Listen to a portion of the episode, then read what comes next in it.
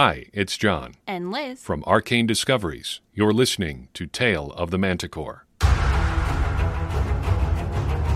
The following podcast is intended for a mature audience. Listener discretion is advised.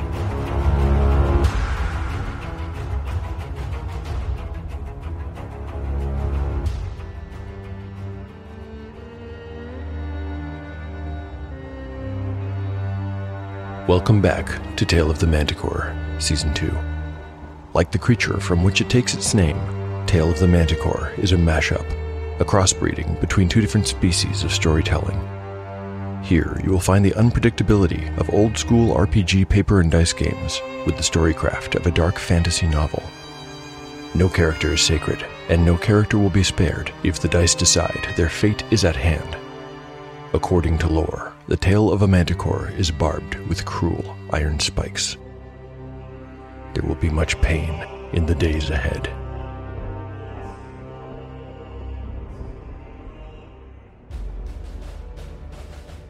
Last time on Tale of the Manticore. The last chapter begins with the party inside Mirpool's Church of Sidal, where Bazu hopes to retrieve the Silverthorn. The Silverthorn is a holy relic, being the sword of the paladin and tyrant slayer, Aylward. Before he and his company are allowed to enter the lower levels of the church, Bazu and the others must first pass the scrutiny of the elder cleric, who prays to determine if any of their number have evil in their hearts. Little do any of them know, but Bazu is carrying Night Mother's charm, which inhibits the use of divine magic. The elder cleric is perturbed by the impotency of his prayer, but does not suspect foul play, so he allows Bazu and his party to pass. There is something else the party is unaware of. As they retrieve the relic, a countdown clock is already ticking away. It has been since before dawn, when Romola, disguised as Catsbane, planted a magical suggestion in Bazu's mind. If the spell doesn't wear off before they get back to the inn, the cleric and the sword might disappear forever. But luck is on their side, and the spell does wear off before the party returns. Once Bazu is free from the suggestion spell, he confesses his secret to the entire party, and while nobody understands what is going on, they do make a quick plan to confront and hopefully catch Catsbane's doppelganger. In episode 38, I decided that Romola cast the spell of Suggestion at exactly 4 a.m. I also hacked the rules and extended the spell duration to an even 8 hours. Since Bazu failed his saving throw, he would be under the influence of the suggestion until noon. I then had to calculate how long it would take the party to get up, eat breakfast, get ready, go to the church, retrieve the sword, and get back. They would neither hurry nor tarry, so I decided to roll for it to take either two, three, or four hours.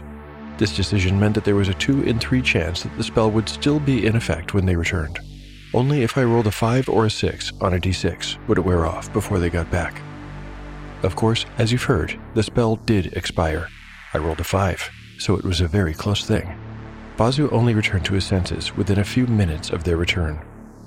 I think that Yellowfly, though confused by the situation, somehow appreciates that there's an opportunity here to turn the tables on whoever is trying to hinder them. He hasn't had much time to prepare a plan, so what he's come up with is pretty simple. He first sends Dawn away to keep her safe, then he tells Jace to wait in his room for a signal. He goes with Catsbane and Bazu up to Bazu's room to wait for the impostor to reveal himself. As for Shawnee, she gets a special job, which I'll leave hidden behind the DM screen for the time being.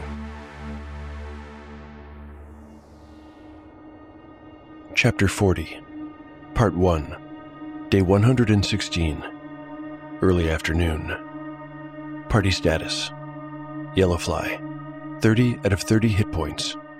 Shawnee, 19 of 19. Jace, 26 of 26. Catsbane, 12 of 12. Spells available. Catsbane has memorized Magic Missile, Read Languages, and Mirror Image. The two Catsbanes regarded each other stupidly for a few moments, one in disbelief, the other in surprise. If the situation was not disturbing enough, things got even more bizarre when the face of the hallway Catsbane impossibly began to droop and run like candle wax held near a flame. The cheeks sagged, the tip of the nose turned into liquid flesh and then started to run like honey. One eye rolled up in its socket while the other remained fixed on the real Catsbane's face. Then, horribly, A smile spread across the now grotesque features, and, in an oddly familiar voice, it exclaimed, Look who it is. The laugh that followed accompanied a new change in the horribly drooping visage. The skin bubbled, undulated, and then it resolved into the face of the woman Shawnee had captured at the safe house in Rull weeks before. How nice to see you all again. While the stunned party members tried to make sense of what they were seeing, the illusionist lifted her hands with the first words of a spell already forming on her lips. Romola is intelligent enough to know that the jig is up. She may be many things, but more than anything, she's a survivor. She knows how to improvise and she can think on her feet, which is good for her because she'll need to make a snap decision if she wants to get out of the mess she now finds herself in.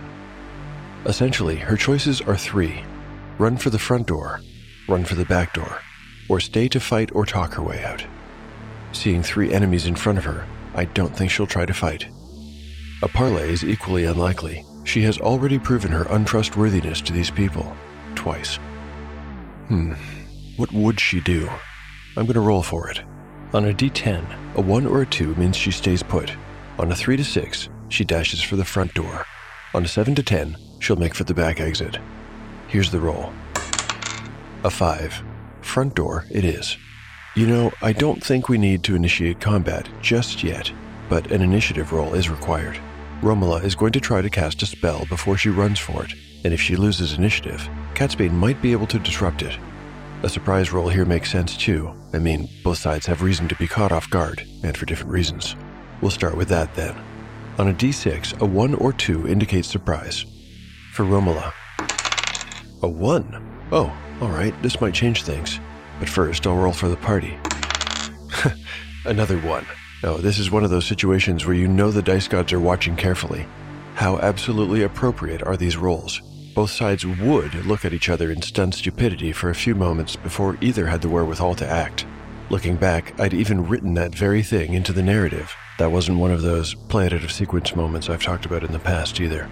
Anyway, we aren't done with this d6 just yet, because we need a couple of initiative rolls too. For Romola, a 3. The party, a 4. Wow, look at that. Okay, when Catsbane answered the door, it makes sense to me that he would have been hiding a dagger behind his back. So, when he sees the strange woman in front of him begin to cast a spell, I think he'll try to stab her. And that means that, after all, we are. Entering combat. Romola's armor class is only 11. With such a poor AC, one might think she'd be trying to cast the spell Blur, but she isn't. She can't afford to mess around, so she's using her best remaining spell, Paralyzation. However, Catsbane has the chance to disrupt the casting. He has a strength penalty that gives him minus one to hit, so he'll need to roll a 12 or better to strike her with his dagger. The roll. Oh, for crying out loud, I got a 1. I think this means that Catsbane didn't even manage to get the dagger out in front of him. Looking into his own face, especially when it started to melt away, must have been such a shock that his hand went slack and the dagger gripped in it simply fell uselessly onto the floor behind him. This means that Romola will get her spell off. What's more, because of that fumble, Catsbane loses his turn in round two, and he's effectively blocking the doorway. Time to look up the paralyzation spell and find out how it works. Okay, I see it can affect multiple targets. Romola, as a 6th level caster, can catch up to 12 hit dice of enemies. We start with the lowest level in the targeted group, as they are first affected. That honor goes to Bazu, who has 3 hit dice. Catsbane has 4, and Fly has 5. Altogether, that's an even dozen, and just enough to get them all. That's bad. Now, the only thing standing between the PCs and a major crisis is a handful of d20s as they attempt to make their saving throws. Looking up the target number does not fill me with confidence either. Bazu and Catsbane both need a 15, while Yellowfly will need to get a 14 or better. One good thing is that, oddly, all three of these characters have a wisdom bonus and will get a plus one to their rolls. Still, things I would say are not looking good. Well, let's see what happens. Maybe I should get a new d20 for these rolls. That last one wasn't very lucky. Okay, got one. Here's the roll for Bazu. A 14 on the die, plus 1 means he just makes the save. His body starts to feel like it weighs hundreds of pounds, and he begins to sink to the floor when he realizes what's happening and wills himself free of the enchantment. Yellowfly, right beside him, needs a 13 on the die, given his bonus. His roll. An 18. Wow. Well, I wasn't expecting either of them to save, let alone both. Yellowfly has a different experience. He feels his flesh stiffen, and then it begins to turn to stone. He even sees his skin starting to turn gray. Then he remembers that he cannot trust his senses around this woman, and upon that realization, the spell loses its power over him, and he is free to move again. Can I get a hat trick?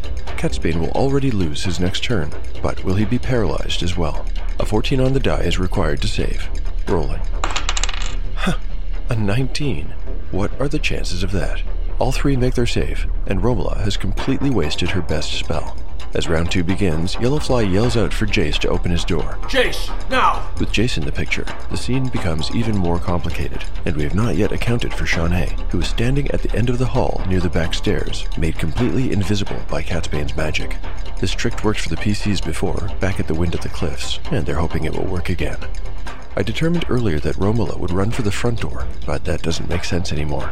She knows the occupants of Bazu's room were unaffected by her spell. She sees Jace's door opening to her left as Yellowfly calls out.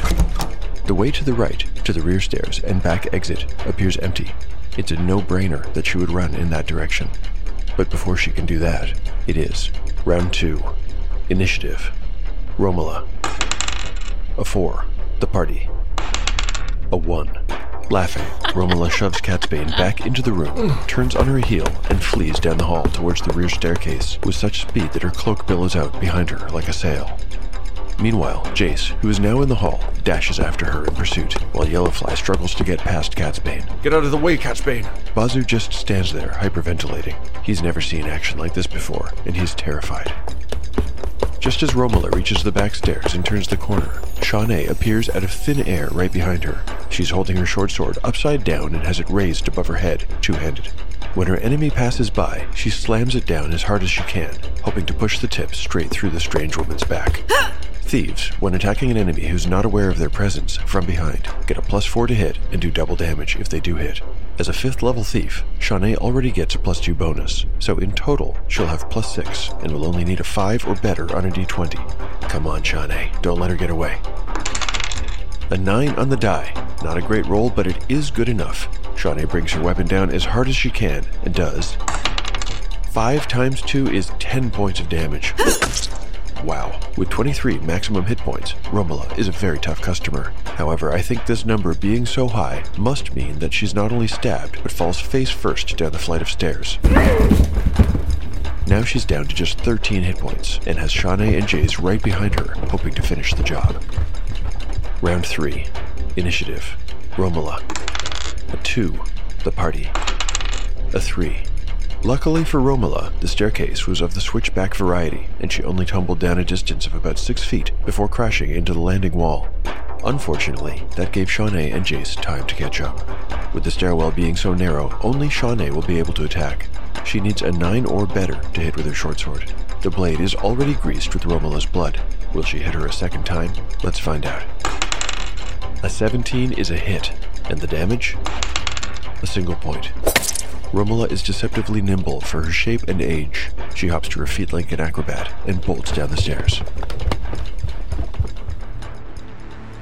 Combat is suspended now as we enter the pursuit mechanic. I like the one I've been using, so I'll stick with that. It's basically a roll off contest where each party needs three successes to win, but every round a modifier will be added to keep the narrative interesting and up tempo. Here we go. Pursuit. Round 1. Romola. A 6. The party. A 3. Romola is fortunate to find the back door of the turning bowl unlocked. She careens through it and out into the backyard, where the snow has really started to come down and falls in thick flurries. Wisely, she closes her eyes as she exits, so she is not blinded by the sun's glare on the snow. Shawnee and Jace, right behind her, do not have such forethought and lose their momentum when they throw the door open and, for a few seconds, are dazzled by the brightness outside. Romola will get a plus one to her next roll. Round two. Romola. A three plus one is four. The party. A six. What Romola does not know is that Catsbane is right above her at the window in Bazu's room. He sends a magic missile streaking towards her. Magic missiles always strike unerringly, so there's no need to roll to hit. The arcane blast does 4 points of damage, bringing Romola down to 8 hit points and causing her to stumble. Now both sides have a plus 1 to their rolls, and each has one success. It is round 3. Romola. A 5 plus 1 is 6. The party. A 3 plus 1 is 4. Stabbed and wounded by Catsbane's magic missile, Romola still manages to pick herself up and race to the back of the yard. A wooden fence blocks her path, but she heads straight for it. She knows this town like the back of her hand, so she is aware that Dawn keeps a cord of firewood stacked against this fence. It's buried under the snow, but it's there. She leaps atop it and then vaults over the fence, breaking line of sight. She'll get a plus two on her next roll as Shawnee and Jace lose precious seconds imitating her move and going over the fence after her, one at a time. Romola now has two successes, and she only needs one more to get away. Round four. Romola. A six plus two is eight. There's no need to roll for the PCs. They cannot beat or even match an eight. I remember in the last episode I rolled for weather. I honestly didn't think the result would get used more than once, but here we are. On that roll, I got a 5 on a d20. At the time, I interpreted the result as indicating heavy snow, but not yet a blizzard. Well, I think that blizzard has come. The flurries of snow are now so thick that by the time Shawnee and Jace clear the backyard fence, there is nothing to see except a fast disappearing set of footprints. They try to follow, but it is fruitless. Their entire plane of vision has been whited out.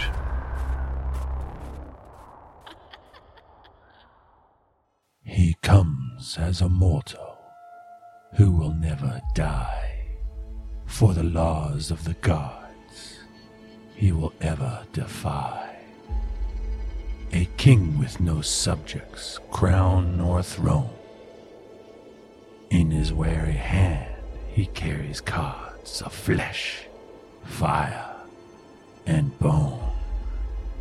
Imprisoned in ice for crimes of the divine fishes ever spreading to be broken in time.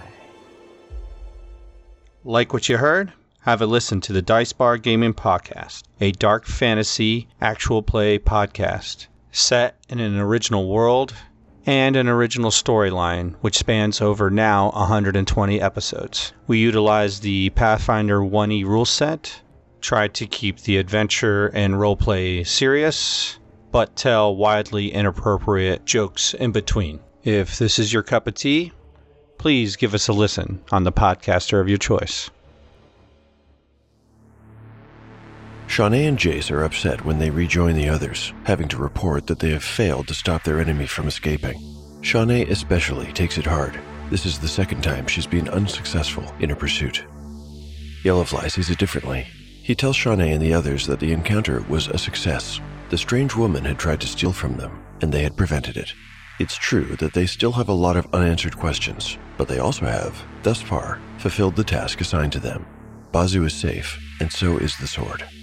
Ideally, they would return to Silmoral right away, complete the mission, and collect their payment. But the heavy snow is going to make that impossible, at least for today. Looks like they'll need to stay one more night at the Turning Bowl. That's another three gold pieces, six in total now, for the rooms and another day past. I wonder if the blizzard will have let up by morning, rolling a d20 for the weather on day 117. I got a 7. I think that means the storm is over, but there's a huge amount of accumulated snow. Winds are high, and the trip back will take longer than usual. Even though they leave in the morning, it is night by the time the walls and towers of Silmoral are visible in the distance. Will they be allowed to pass through the south gate at night? With the city on lockdown, it's not a sure thing. Bazu will have some credentials, of course. Hmm. I'll do a reaction check for the gatekeepers. Bazu's status as a cleric will help, and in addition to his credentials, he has a charisma score of 14, which is pretty high. I think a plus 3 to the roll is appropriate. Here we go. On 2d6, higher is better. Okay, I got a 9 on the dice, making a 12. Whoever's manning the gate must be a God fearing individual, perhaps even a follower of Sadal, for his gruff manner evaporates the moment Bazu reveals his status as a man of the cloth. Now I'm wondering if anyone at the South Gate might be looking for the PCs. Captain Krell, as you might remember, gets intelligence from Suro the Mad. He'd be interested in apprehending Yellowfly or any member of his gang. If Suro knows who Yellowfly is, it's fair to say that Krell does too. I'm not sure if the Warlock and the Captain of the Watch are allies precisely, or if they merely have interests that temporarily intersect. Shall we find out? 50 50 sounds about right to me. I'll roll high low on a d20.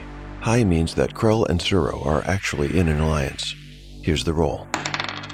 A 17. Looks like they are. Clearly, Suro has offered his services to Krell in exchange for his protection and access. What self respecting scoundrel wouldn't want to have a powerful friend among the authorities? And at this moment, Krell wields tremendous power. Perhaps we should talk about that too. We've already established that it was Captain Sindwan, captain of the Royal Guard, who found the mentally enfeebled Kulfrey and dealt with the initial fallout. We also determined that he told Krell at least most of what he had discovered. A few days have passed since all this happened, so by now, I think the situation would have developed somewhat. Perhaps it's time to pay Whitestone Castle another visit and see what's going on behind its closed doors.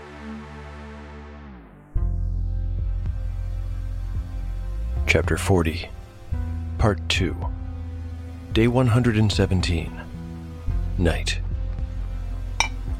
Captain Krell and Captain Sindwan poured themselves each a generous finger of brandy and clinked their glasses. The two men were meeting in the Royal Solar to discuss recent events, as they had every evening since Sindwan had found the king incapacitated eight days before.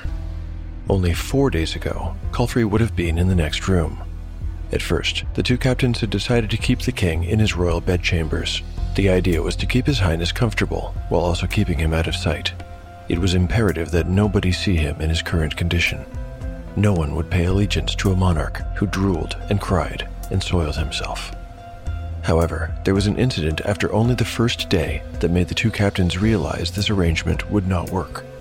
A chambermaid had entered the king's bedroom over the course of her usual duties and had discovered the king in a state that could only be described as both frightening and highly indecent.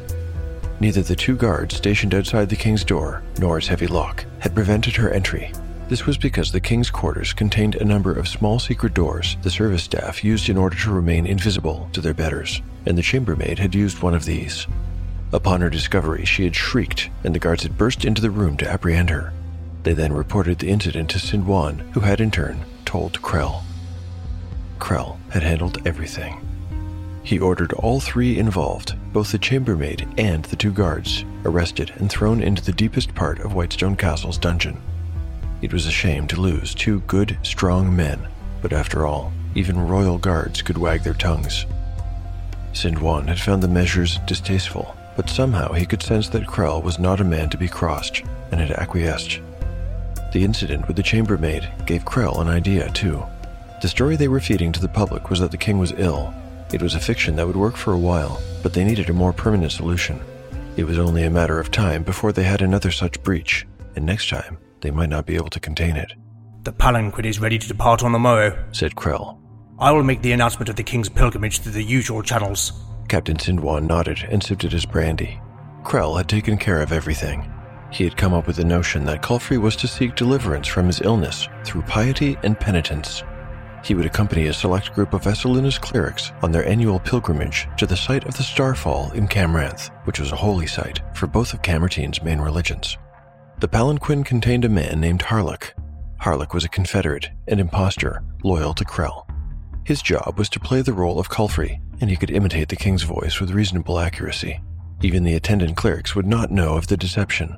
They had instructions to leave the monarch to his solitude and private reflections. This plan would, if successful, give the two captains a couple of months to come up with something more permanent to explain the king's absence while remaining in power themselves. They would have more work to do keeping the truth from the public than from the royal family. What news of the Queen? asked Sindwan, absently touching the gold medallion that hung around his neck on a heavy silver chain. It was the same medallion Yellowfly had once tried and failed to frame Belloc with. More than one week since Kulfrey lost his wits, and Her Majesty has no idea, nor interest.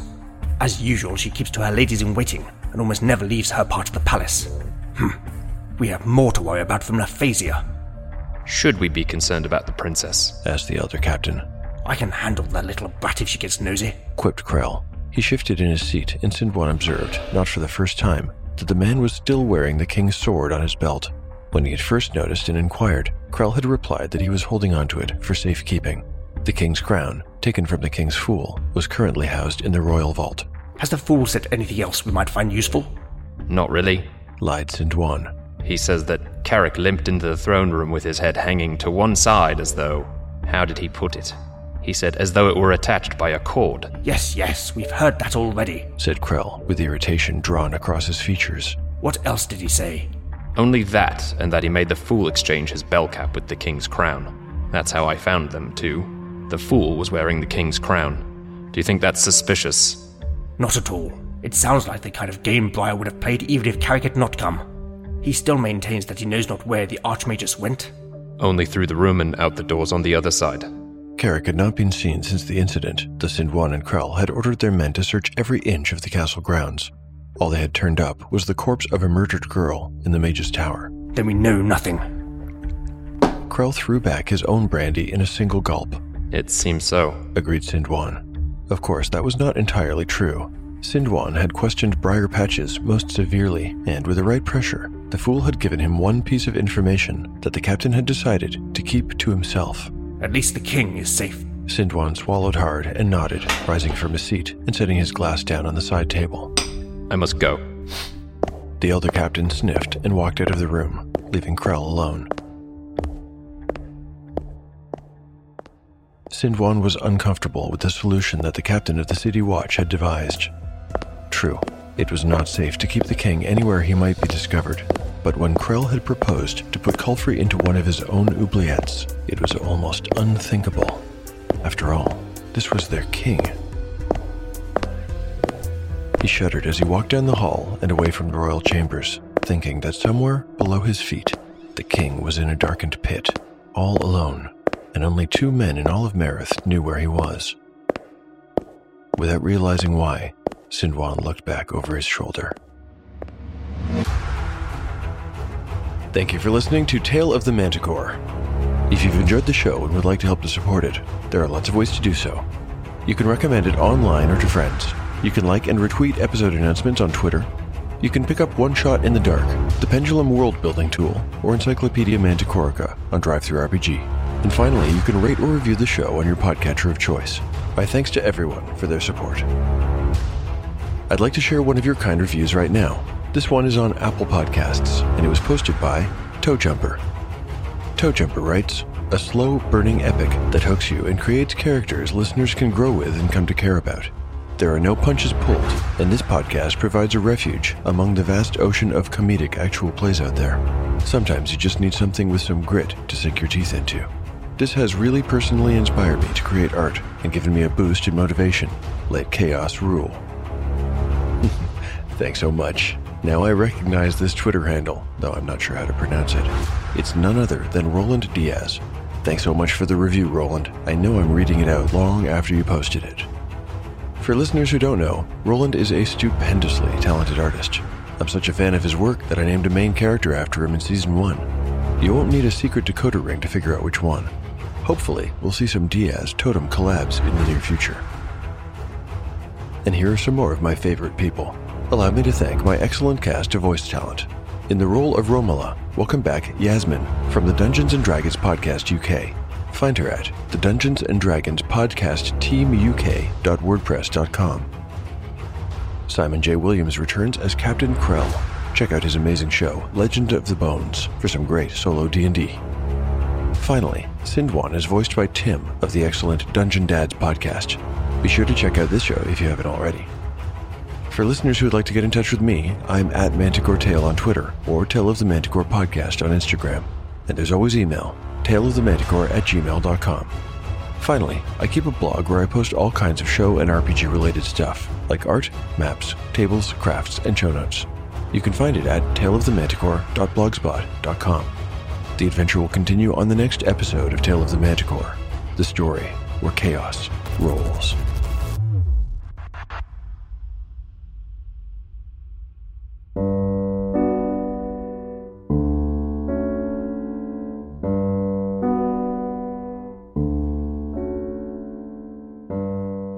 Hello, I'm Maddie Searle, the host of A Game of One's Own, an actual play podcast for Snazzy Tapir Productions. This show is all about telling stories using solo and two player role playing games. Expect an eclectic mix of science fiction tales, fantasy fables, and horror stories based on games from the most innovative indie designers. I will be documenting the process of playing each game from start to finish, with a few special guests along the way. I am so excited to explore these games with you. Let's tell some weird stories. Make sure to subscribe to the podcast on your app of choice so you have access to the next episode as soon as it's released. You can follow the show on Twitter at A Game of One's Own or find us on our website at snazzytapier.com.